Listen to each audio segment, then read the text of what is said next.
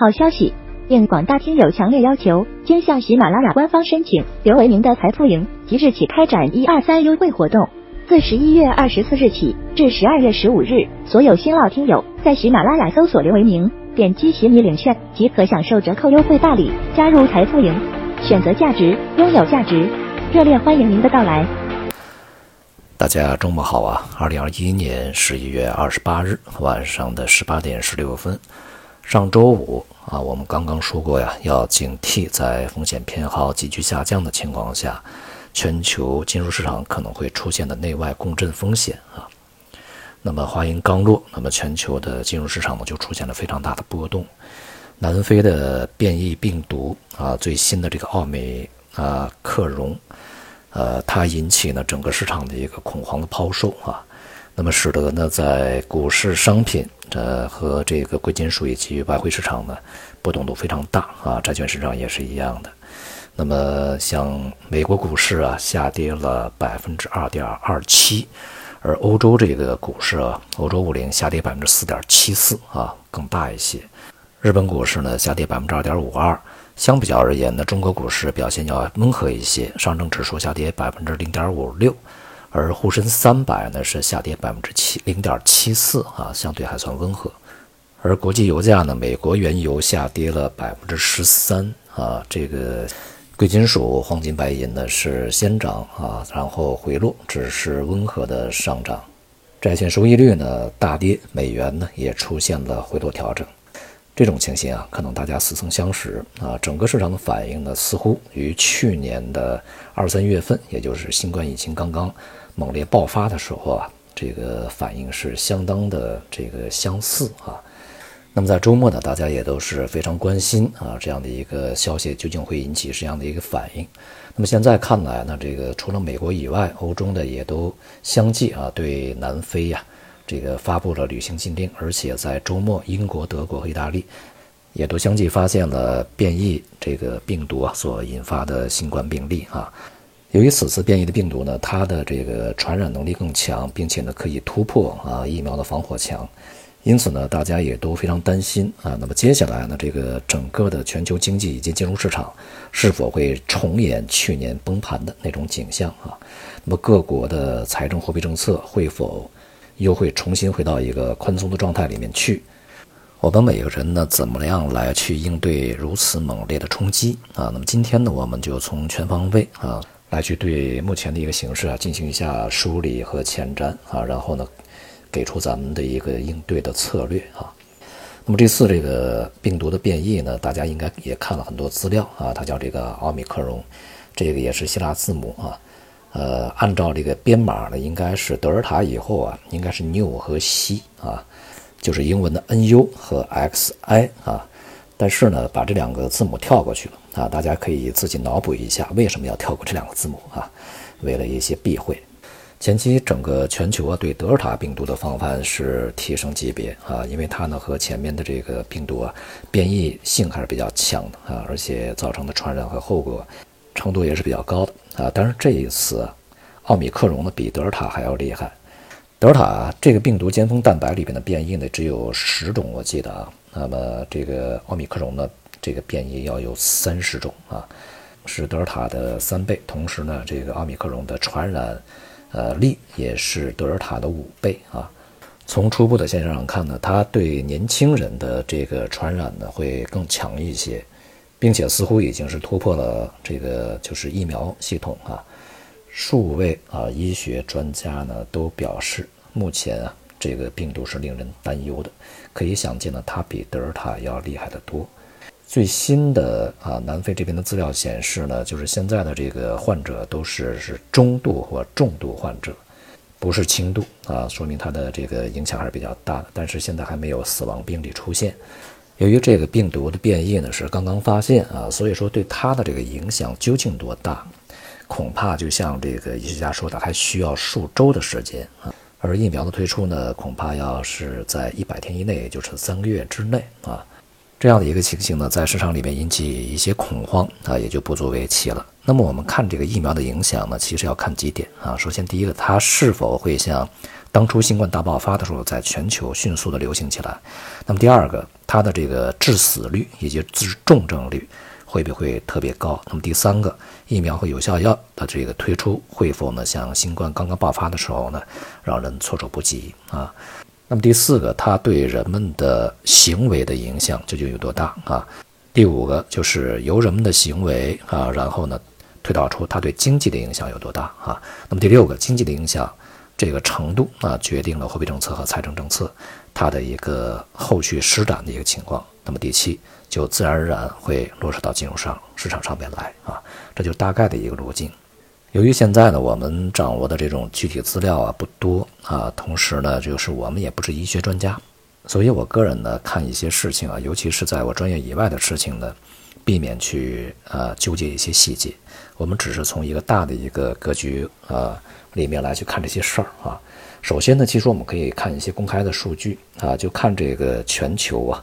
呃，新冠疫情它的一个发展的一个趋势啊。我会在这个音频下面挂一些图表，大家也可以看一下啊。首先啊，新冠疫情在全球的这个呃变化呢是有一些波动的啊。记录峰值呢是在今年的年初出现的啊，随后也是震荡的这个回落啊，到今年的八月份有一个小高峰啊，这主要是德尔塔病毒，呃流行起来以后啊造成的结果。此后呢是一路的回落啊，但是啊，到这个十月中旬，也就是上个月的中旬啊，整个的这个回落呢，这个病例病例数啊见底啊，然后开始迅速的回升。那么到现在为止呢，也仍然是这个在迅速的回升过程中啊。而与此同时，我们要去关注到啊，就是在这个病例所引起的死亡这个数字上面，去呃，从上个月的中旬开始啊，这个死亡数开始稳定啊。虽然说它并没有像病例数那样这个回升的那么快，但是已经稳定在了一个这个数值上啊，并没有开始下降。之前是持续下降，但是这个目前看呢，就是说这个新的这个新冠病例所引起的死亡人数呢，也还是不低的啊。而我们去对比这一次啊，就是奥米克戎发现的，并且现在大流行的南非，它的这个数据啊，恰恰也是在十月中旬，也就是十月十五号左右见底啊，和全球的数据是一样的同步的。那么现在在迅速的这个飙升啊，这个不只是南非，欧洲大多数国家也都如此啊，比如说德国、英国、法国。都是这个样子啊，甚至啊，这个法国和德国它的病例数啊，已经超过了在上一次八月中旬所创创造的那个峰值，而且呢，由此带来的死亡人数也是同步的上升的啊。像这个德国是最典型的，它要比八月份高得多。而美国呢，这个病例啊见底回升的这个大时间啊拐点节奏啊，与欧洲、南非是一样的。但是呢，相对来讲，它回升的速度慢一些，死亡人数也低一些。呃，这两天呢，这个数据啊，有一些比大幅度的下滑，但是我觉得这个数据是假的啊，因为这两天呢，因为这个复活节假期的因素，可能是是不是有些地方没有统计啊？我想是这个原因。但总的来说呢，情况要比欧洲好一点，也就是说，目前在发达地区来看啊，这个欧洲是重灾区。那我们再看中国呢？那么新增的病例数呢，持续维持在一个相当低的这个水平啊，并且呢，很长时间已经没有死亡的这个病例啊。日本啊，也大体相似，也是一个病例和死亡人数都没有明显的这个回升的啊这样的一个节奏。也就是说，中国呀啊这边风景独好，与新冠疫情刚刚爆发啊大流行的这个初期啊类似啊，就是我们先管控啊，先回落。但是这个数据啊，就让我产生了一个怀疑啊，因为南非啊，它这一次是奥密克戎这个爆发的啊原呃，就是首先发现的吧，我们不能说它是原发地啊，现在也还没有证据来证明这一点。那么它这个十月中旬啊啊，与欧洲几乎是同步的这个新冠呃新增病例见底，然后迅速回升啊，是否就是由于这个新的这个变异病毒所引起的呢？如果是这样的话，那么事实上，这个新的变异病毒已经在全世界可能很多地方都已经在开始这个传播流行了，尤其是欧洲。我想美国呢也是逃不掉的啊。正如好几位医学专家说的啊，就是现在去关闭通航、限制旅行，是不是已经晚了？我想很可能已经是晚了，因此呢，不难想见啊，随着冬季的来临，气温越来越低，同时呢，又是在西方，呃，前段时间刚是复活节，大家也聚集，而且呢，这个在前期啊，新冠相对受控以后啊，疫苗接种以后呢，很多公共场合也开放，比如也是比赛啊、演出啊、聚会等等吧，都是如此啊。那么可以想见，那么在未来的一段时间里面，非常有可能的是全球的新冠病例再一次的迅速上升。尤其啊，有可能是在非洲和欧美这些地方呢迅速上升啊。其中这个非洲啊，现在恐怕不只是南非，其他很多国家可能啊，真实的病例数是很高的啊。因为相对来讲呢，这个检测也好，发现也好，南非呢还是具有一些优势，其他很多国家呢，呃，这个条件差一些啊。他不一定知道这么回事儿。这是我们对于疫情啊，呃，接下来走向的一个初步的一个判断啊。那么第二点就要看啊，当前这样的一个疫情的走向啊，对整个的全球的这个社会生活和经济生活会带来什么影响？首先呢，我想啊，有几点区别啊。在去年疫情刚刚爆发的时候呢，之前全世界是不知道有这么一个传染病存在的，而在传染病被发现，并且呢有如此高的致死率的这种这个现实啊，被大家知道以后呢，这个恐慌心理是。在一瞬间极度爆发的啊，因此引起了非常大的这个连锁反应。而现在呢，一年多的时间了吧，啊，将近两年时间了，新冠这件事情呢，全世界的所有人几乎都已经了解了。无论是在行为上和思想上，是否要接受啊，怎么样去防护啊、应对啊疫情啊这样的一个现实啊，大多数人都是知道的。那么另外呢，就是这个现在的这个变异毒株啊，它再怎么变异，它还是新冠的这个病毒，它从本源上还是一回事儿啊，只不过它变异了，它并不是又出来一个这个新的这个和新冠完全没关系的一个病毒啊，所以说呢，从历史的严格上面来看呢，还是相对来讲比较好对付一些啊。那么第三个就是在新冠疫情刚刚出来的时候，人们要去追根溯源啊，对这个东西先了解，然后再去呃开发疫苗啊、特效药啊等等。那么现在呢，人们已经啊，这个全球吧，对于这个新冠的病毒啊，已经有所了解，并且已经研发出来了一些疫苗和特效药。也就是说呢，在医疗手段上面已经有了一些基础，同时防护手段里面啊，比如说戴口罩啊、勤洗手啊、这个少聚集啊、不接触啊，这些呢，在全球吧，大多数地方已经达成了共识啊。而且呢，政府也相对来讲呢，有一些啊比较成型的管控措施啊。所以，总之啊，这个从民众方面啊。呃，心理的接受度呢，要远远的高于在新冠刚刚爆发的时候啊，而政府和医疗这个机构呢，也从应对这个手段上来讲，也是比较多的。所以呢，我们可以啊，这个就此得出一个啊初步结论，就是它所引起的冲击和恐慌，应该不像去年那么严重，而对于人们行为啊和对未来预期的一个这个冲击呢，呃，程度也会比较小一些啊。但是这样呢，是不是就对整个经济啊和这个市场没有任何影响呢？我想也不是啊。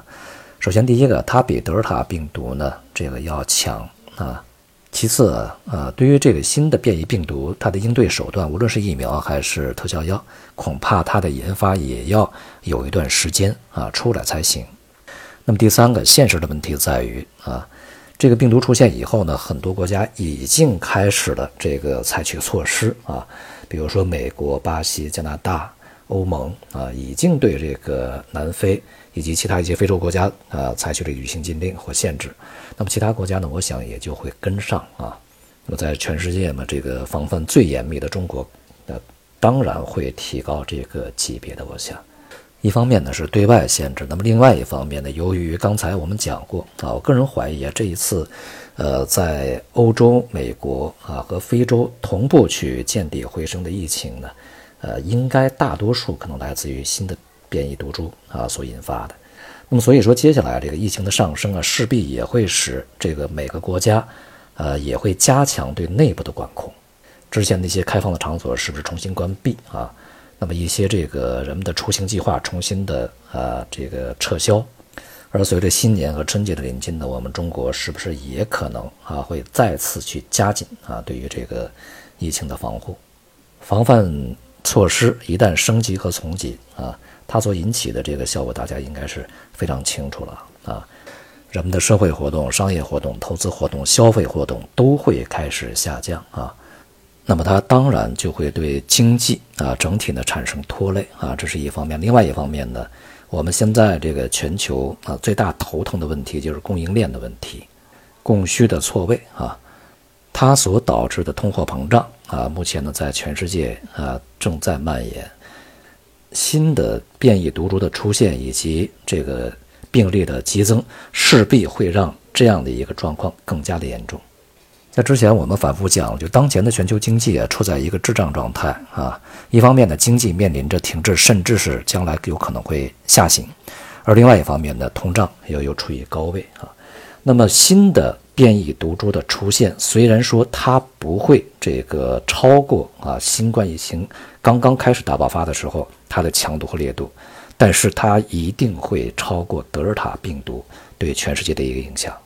那么也就意味着它会强化当前整个全球的滞胀状态、经济下行、通货膨胀上升，它会对这样的一个状态呢继续的这个加把柴啊。先前的全世界其实是松了一口气嘛，啊，就是这个呃疫情逐步的受控，同时一些特效药也出来了，疫苗也广泛接种，大家认为呢天快晴了啊。美联储也在那儿，这个比较高兴啊，这个就业在回升，通货膨胀呢短时间的上涨，未来会下行。但是现在呢，人们正准备扔掉雨伞出门的时候，突然发现呢，暴雨之后啊，虽然说没有下暴雨，但是它是连阴雨，这就造成一个问题啊，整个未来的这个经济的运行的形式，它呢比之前的预期要差得多。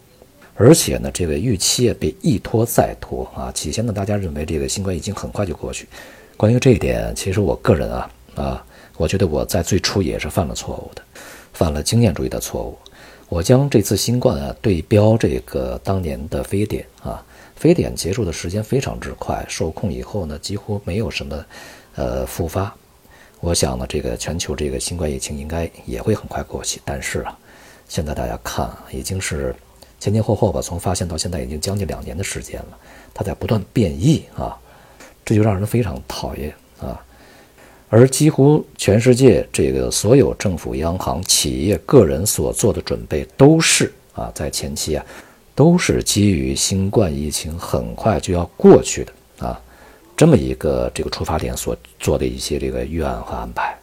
所以呢，新的这个变异毒株啊，它的出现呢，会打乱整个全世界经济复苏这个步伐以及通胀回落的这个节奏。我们说的再明确点儿，它就会延长整个啊经济下行的时间啊，以及加强经济下行的这个力度，同时强化这个通货膨胀的这个呃水平，以及呢拖后通货膨胀回落的这样的一个节奏。总而言之，它会让滞胀更加严重啊。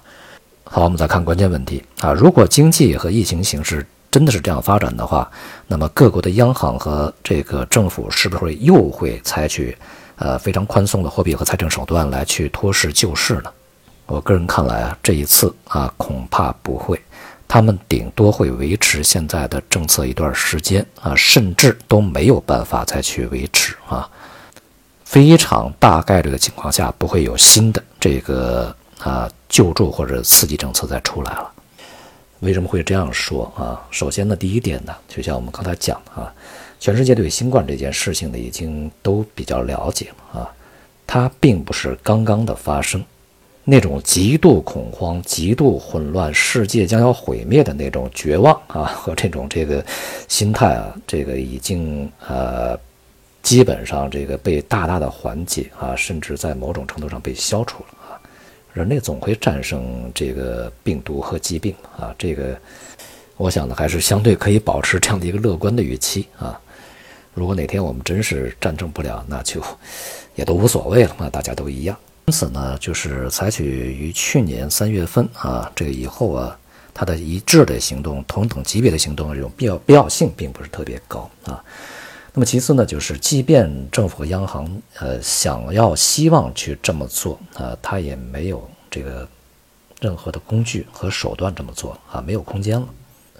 弹药啊早已经打完了，甚至已经透支了啊。你比如说这个央行啊，像美联储，它的现在资产负债表啊八万多亿啊，这个新冠疫情之前只有四万亿左右，也就是翻了百分之百啊。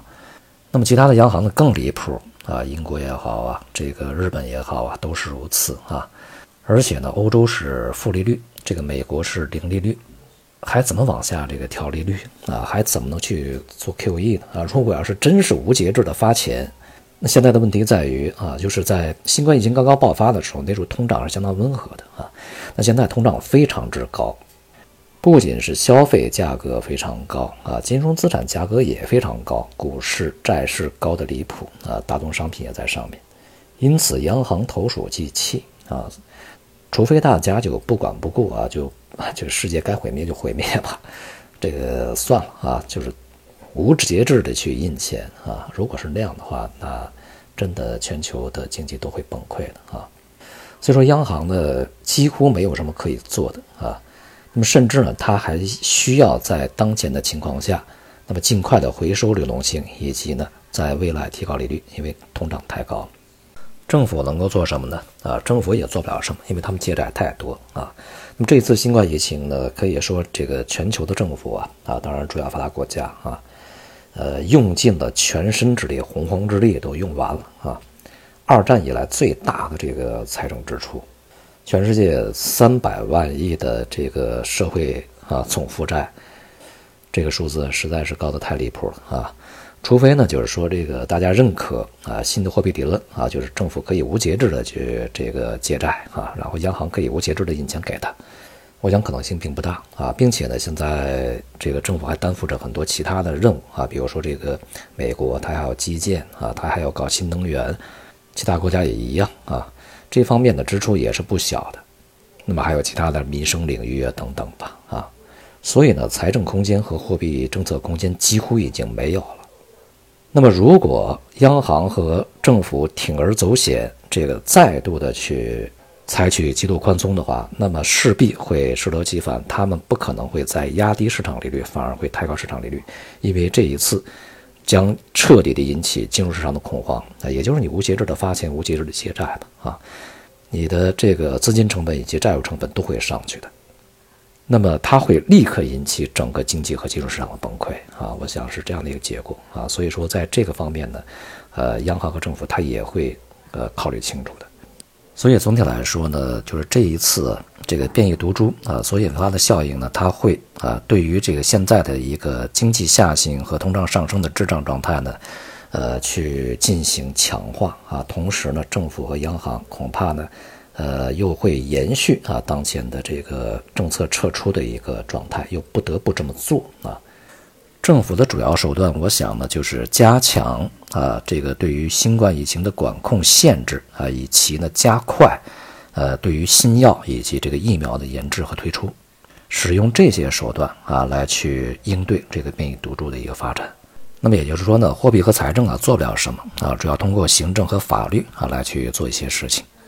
与此同时呢，还有另外一种可能性啊，就是说这个呃变异毒株啊，它所引起的呃死亡率啊、重症率啊，并不是特别高啊。人们呢对于未来的这个新药研制、疫苗研制呢，预期也比较乐观，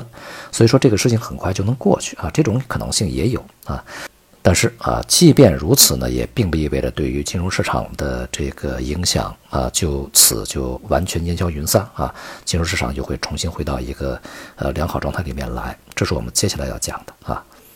前面呢，我们曾经说过，当前金融市场所面临的最大的问题就是滞胀啊，一个经济下行使企业盈利以及资产价格面临下行压力，同时通胀上行，这个使得货币政策呢会。在未来趋紧啊，而且呢，现在货币政策正在收紧啊，比如说这个美国的缩表和未来可能的加息，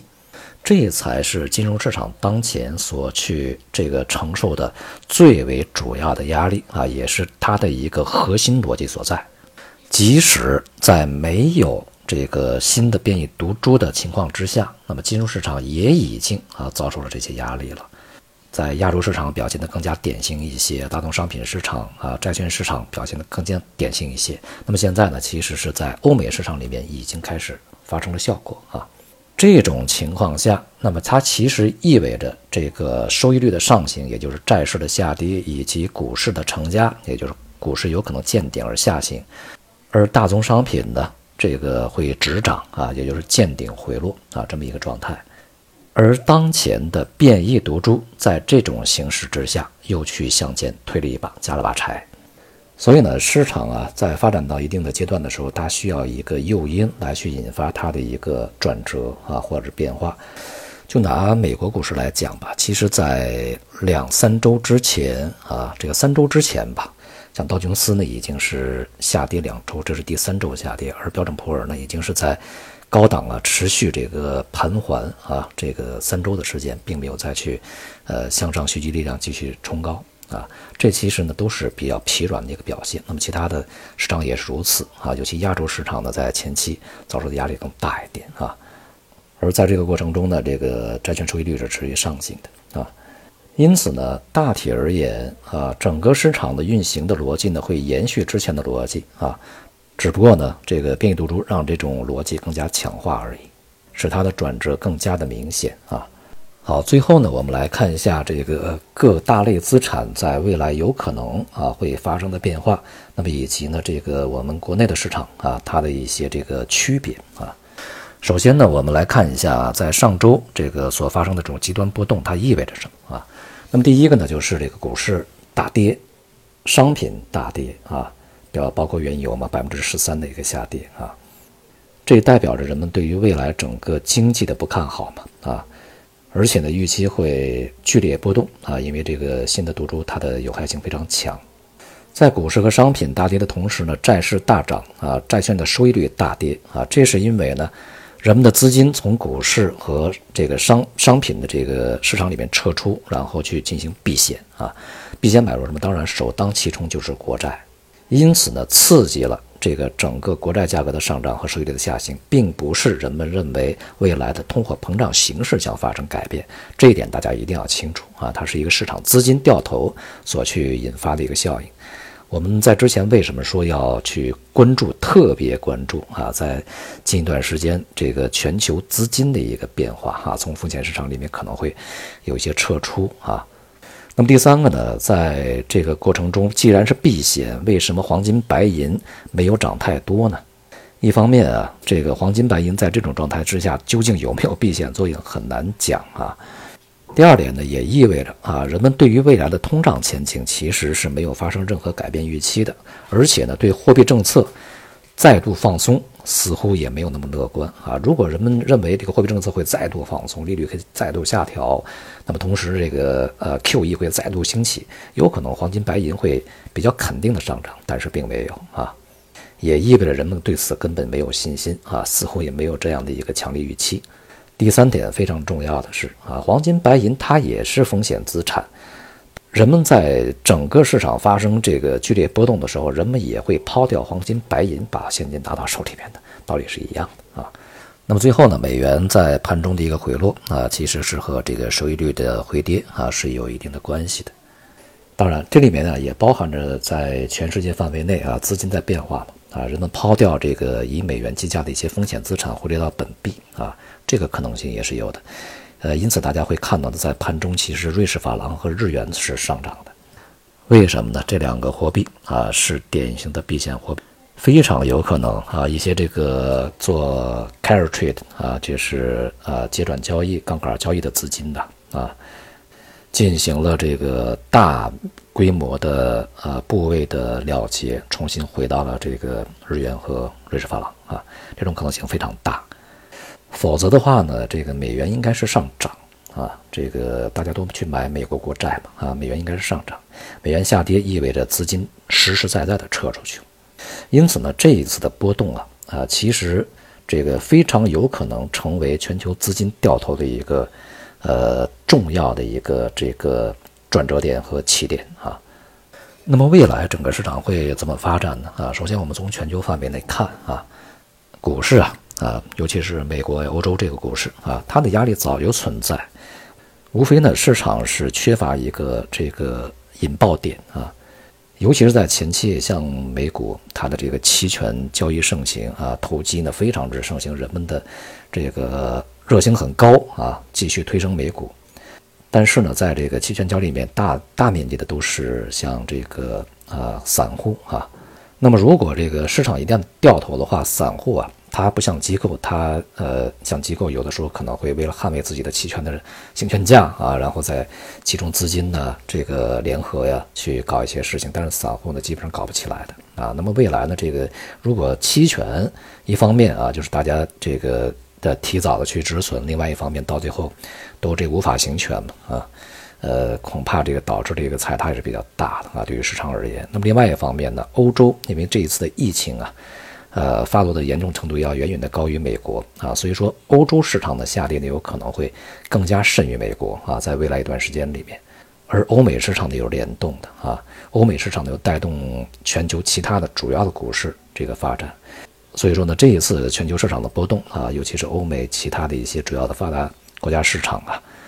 呃，还有两个交易日呃，就到这个十二月了啊，在这最后两个交易日里面。呃，很难让整个市场再回去啊，所以说呢，它有可能会开启整个一轮比较大幅度下行的啊这样的一个起点，这样一趋势出来，而它反映的并不是这个变异毒株，而是货币政策将这个逐步收紧，而经济继续下行，这个变异毒株啊给它推了一把啊，把它从呃本来已经非常不稳定的顶点呢推了下来，而对于中国股市而言呢，我们刚才讲啊。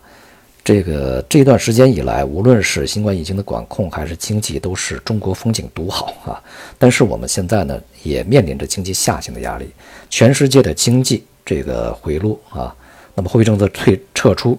虽然说对于这个中国的伤害没有欧美那么大，但是它不可能一点的影响没有啊。而前面我们反复讲，中国的股市其实是整体承压的。啊，它的核心的权重的一些资产，它是被压制的，压力是非常大的，并且是偷偷的在跌的啊。你比如说金融啊、大消费啊等等啊。那么在这种形势下呢，会继续的强化中国这个股市里面的结构分化。未来的市场呢，大概率一方面呢，它的波动啊不会像欧美那么大啊；一方面我们的货币政策有空间啊，工具箱里面的这工具多的是啊；另外一方面财政这个也有空间啊。虽然空间呢被地方债啊等等吧占了不少，但是总体来讲还是有钱花啊。而同时呢，我们的经济呢，如果是外围出问题，反而我们的出口会好一点啊，又会充当起这个全球供应链的这个角色啊，主要角色的这么一个这个担当者的这个情况啊。同时呢，我们新冠疫情控制也会比较好一点啊。从这个角度上来讲，这个对于中国市场啊，反而是。呃，相对来讲是有好处的啊，外围波动大的情况下，但是这个好处也是相对，它的不是绝对的啊。相对而言呢，就是对于中国市场的影响、伤害力、伤害程度要比其他市场小一点。而我们的，这个内部经济结构的调整，并不会因为疫情外部的加剧而结束啊，而停止。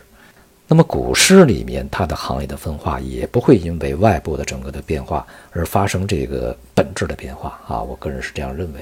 所以说呢，在接下来的时间里面，首先第一个，我们可以先去观察一下市场究竟如何波动啊。那么在市场稳定以后，接下来要做什么呢？原来做的是什么，就还要做什么啊？不去变化，因为整个大的一个经济啊，以及政策的运行逻辑、运行的趋势是没有变。无非就是过程中啊，这个出现了一些节奏啊和这个短期波动的变化而已啊。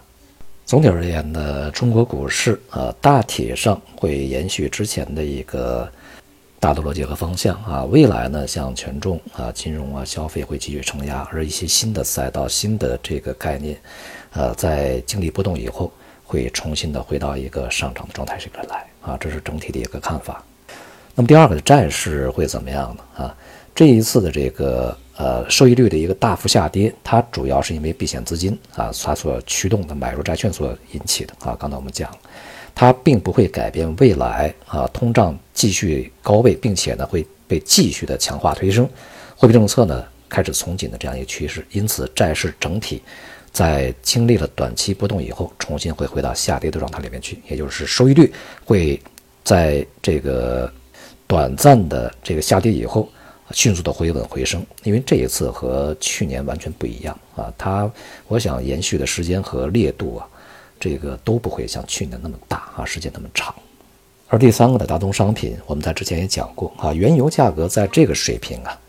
它本来就已经面临着压力啊，将要下跌，同时在经济下行的情况下，全球需求是趋于这个疲软的，再加上这个整个的消费国还要什么释放。一些储备去打压油价啊，那么在整个的经济啊继续面临下行压力的这个情况下，原油本来就已经这个面临着见顶下跌的这么一个趋势被强化啊，因此呢，像这样的一些大宗商品，它会这个原油啊会继续的下跌的啊，重新回到哪里去呢？六十啊、五十啊啊这些水平，而至于其他大宗商品则不同啊，它会这个根据这一次疫情所去引发的供应链上面的一些问题。出现的一些这个啊新的一些变化而变化，呃分化还是有的，节奏也不同啊。那么黄金白银呢啊，它们不会上涨，因为啊这个你新冠疫情出现以后，它又不是打仗，又不是世界大战打开了，所以说拿它也没什么用啊。那么同时通胀在上升，利率。未来趋升，所以说黄金白银也很难上涨。再加上如果金融市场整体下行，人们也会从贵金属市场里面撤出它的资金啊，投入现金。所以呢，在年底之前啊，继续的就是哪怕就是黄金白银可能会有短暂的一个上涨，但是这个随后啊下跌展开它的主下跌浪可能性是比较大的啊。当然在此期间呢，可能也会伴随着由于收益率的回升，美元的稳固啊，重新稳固和。重新的上涨，这是一个大的一个逻辑，没有变啊。总体来说呢，这个这一次啊冲击有啊，但是对中国来讲呢，反而又是一个机会啊。风景这边独好嘛。对于金融市场来讲呢，节奏会变化，但是大的方向和逻辑没有改变，该干什么干什么啊。所以那个咱们群友问啊，就是在这种情况下，我们怎么样去应对这种突发事件啊等等。有一些头寸呢，已经赚钱了啊，股票呢现在盈利比较高，要不要抛？黄金白银做空了，现在已经这个赚了很多钱，风险也可控，要不要赶快出来啊？会不会改变货币政策重新回升？我想呢都没有必要啊。呃，像黄金白银，你做好止盈吧就可以了啊。那它这个交易又很灵活的。最后呢，我想啊，这一次可能全世界确实面临着一个比较大的麻烦啊，呃。疫情将可能会比任何人想象的都要更加长啊！这个它的变异和和人类的一个纠缠呢，呃，或许还会持续相当长的时间啊。在我们没有把它变成一个普通的流感啊、感冒啊，或者说这个拿非常这个简单的治疗的手段药品就能够去良好控制之前，全世界的经济都会遭遇它的一个纠缠。因此呢，大的金融市场的一个前景，个人看来啊，在这一两年时间里面，并不是特别美好。